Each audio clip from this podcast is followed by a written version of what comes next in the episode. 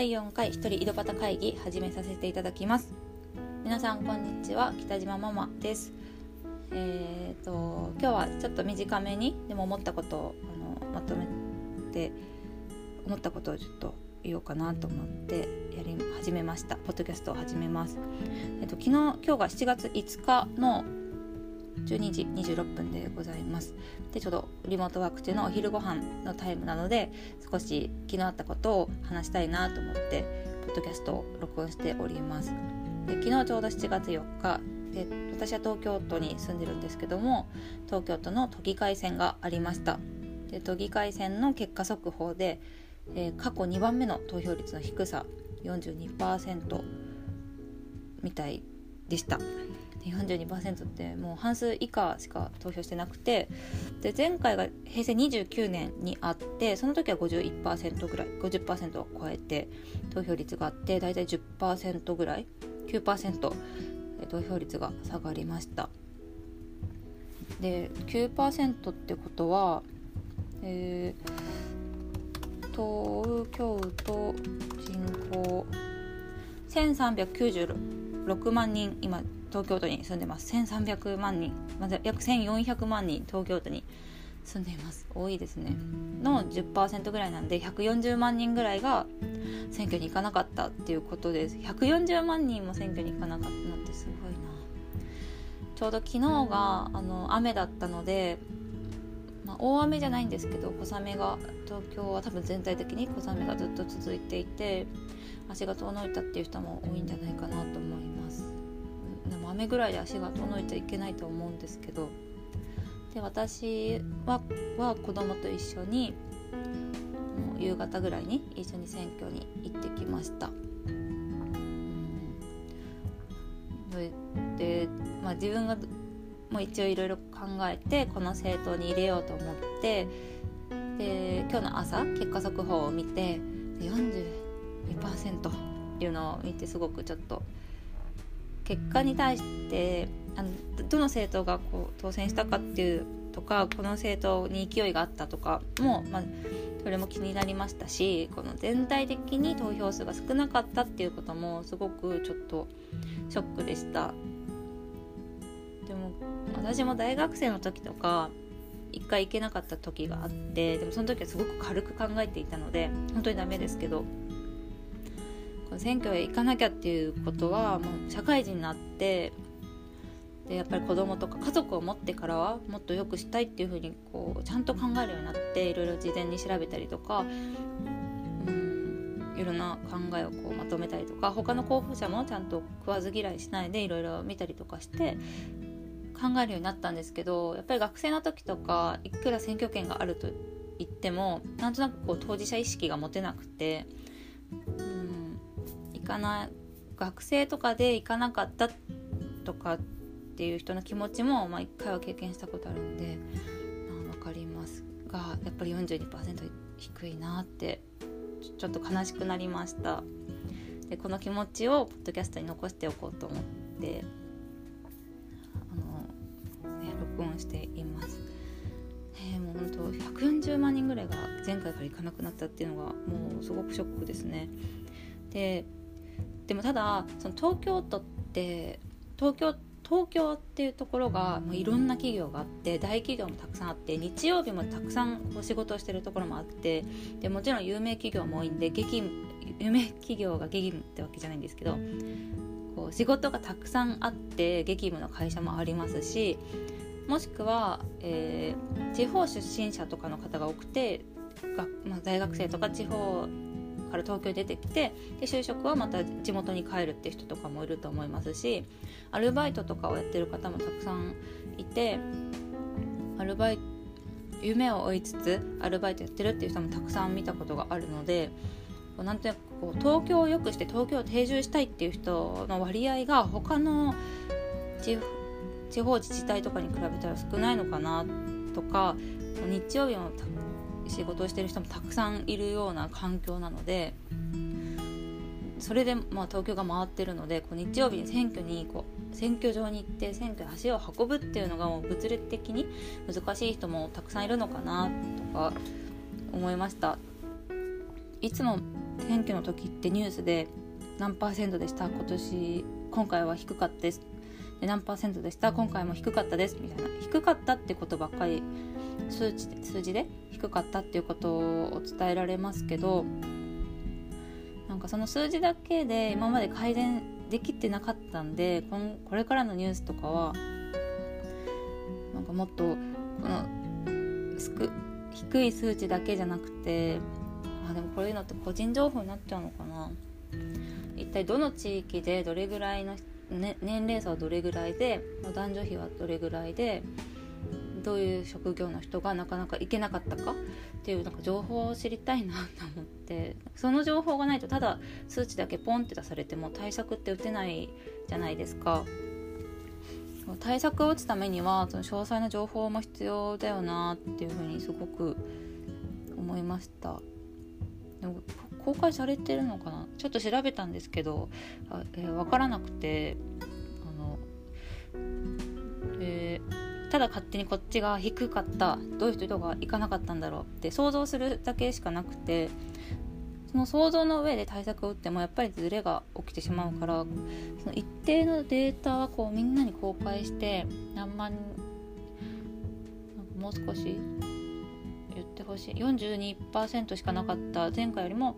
9%ぐらい低かった。9ポイント低かったとかでじゃあ具体的に何万人いかなかったか。どういう職業の人が多かったかとか年齢50代の人があまりいかなかったとか何かいろいろ言ってくれたら対策打ちやすいんじゃないかなっていうふうに勝手に思いました。であと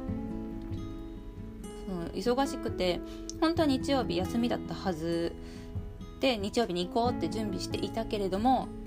急遽日曜日に仕事が入ったとかいう人も、まあ、に東京だと結構いると思うんでそういう人たちだと選挙に行けなくて結局投票できなかったって人とか向けにこうウェブサイトとかからも投票とかできないのかなとか思ってでもそうだとねセキュリティがも難しいのかな。口で言うのは簡単ですけどね。やっぱりウェブサイトと構築するのとかも難しいから。でも理想はウェブサイトで個人認証してなんかマイナンバーとかもあるからマイナンバー認証とかで登録とかできたらいいのになとか思いました。難しいのかな。なんか選挙の数を上げたいのか。でも本当に何も考えられなくてもうやる、えっと、意味も見出せなくていかなかったって人も多かったのかな。私はずっと東京に住んでいくであろうから、うん、東京のことをまあ、考えて選挙に臨んでいますけどみんながみんなずっと東京に住むぞっていう気持ちでもないですし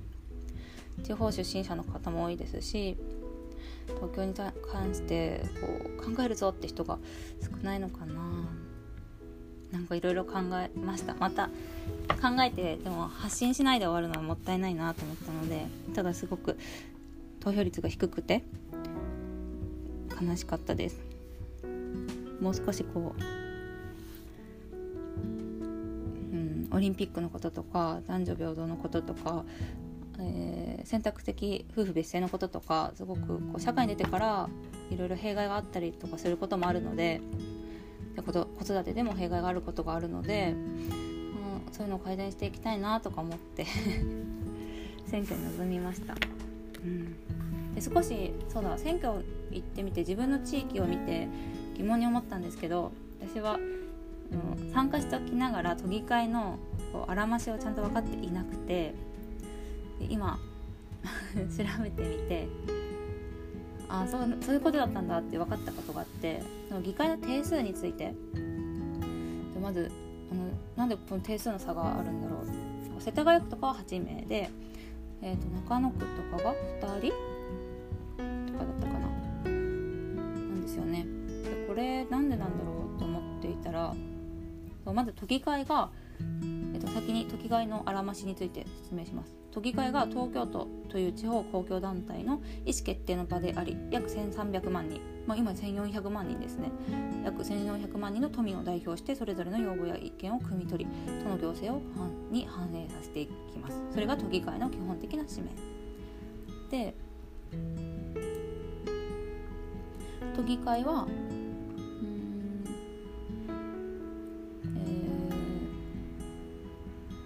都議会と都知事はそれぞれ独立の機関であって対等な立場にあります。東京都の場合は都議会と都知事がこれにあたり都議会の構成員である都議会議員と執行機関の長である都都知事が住民による選挙で直接選ばれます。これが二元代表制というみたいです。で都議会と都知事はそれぞれの権限役割が明確に区分され相互の牽制と調和によって公正な行政を確保するというチェックバランスの機能を生かして都民のために都政を推進していきます。で議決。あで議員その議員が18歳以上の日本国民で都内に引き続き3ヶ月以上住んでいる人には選挙権がああの投票する権利選挙権があってでその選挙権を有する25歳以上の方は都議会議員に立候補する。そう非選挙権。この選挙に立候補する権利があります。都議会議員は選挙区ごとに選挙せその選挙区ごとあの中央区とか世田谷区とか大田区とかその選挙区ごとに選挙があって直接、えーと、直接選挙なんで直接選択選ぶ。で選挙区は区市ごとに設けられていて複数の市や町村でのは一つの選挙区になっている場合もあります。これは東京都はあの小笠原諸島とか大島小笠原諸島の大島とか小笠原とかの島はなんか一つのあそこの島まとめて1人があの1人の議会を議員を選べます。でそのなんか議員の議員定数の数は東京都は42の選挙区があってそれぞれの人口に応じて議員の数が決まっています。で現在の議員定数は127人。議員の任期は4年と決められており現在の職員は2000平成29年7月2日の選挙で選出され同年7月23日に就任した。ということでこれが、えー、その議員の数が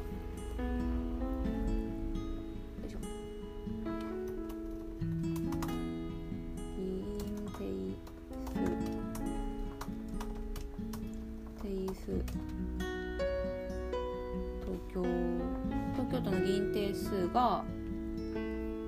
千代田区とか中央区は1人港区は2人、えー、文京区台東区とかも、えー、荒川区も2人新宿区江東区品川区とか4人大田区世田谷区は8人で北区あ、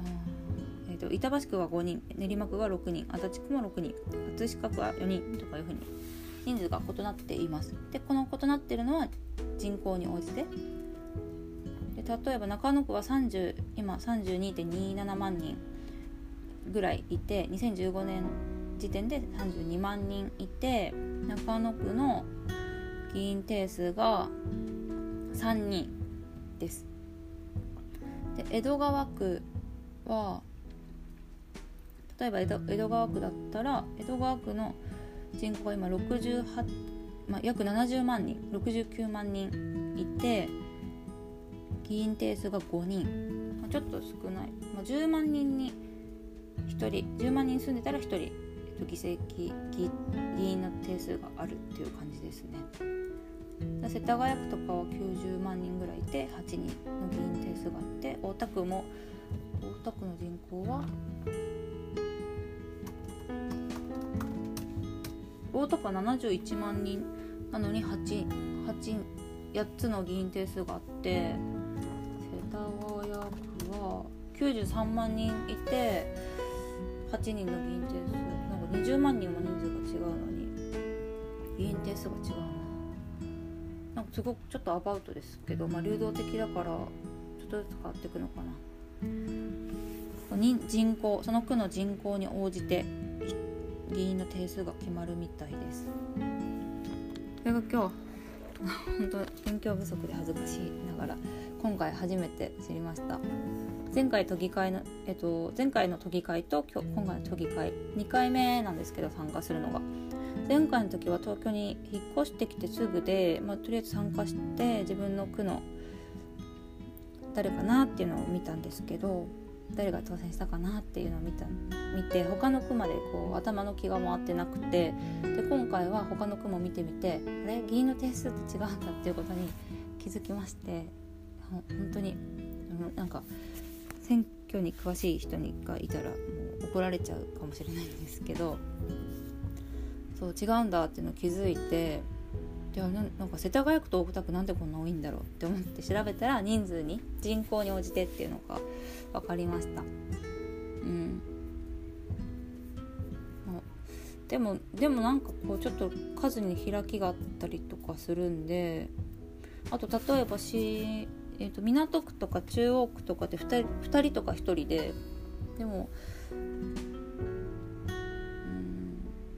まあでもそっか。住んでる人だからしょうがないのか。そこに通ってる人はすごいたくさんいると思うんですけど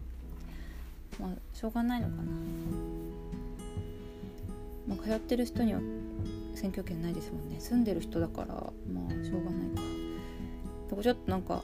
まあ、しょうん。少しそこがなんか頭がこんがらがっちゃいました。の選挙の区の定員は人口に応じてみたいです。今回選挙行けなかった。選挙、うん、選挙に行かなかった人の特性が本当に知りたいですね。なんかどこでかで公開してんのかな。もうちょっと調べてみて、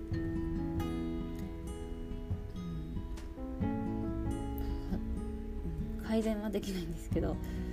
かんいろいろか後々考えてみたいなと思いました。今回はこの選挙の話だけで終わりにします。お昼ご飯を食べてまたリモートワークを始めます、えー、今回もあ今回もお聴きくださいまして誠にありがとうございました、えー、と月曜日ですけど今週も皆さん頑張りましょう。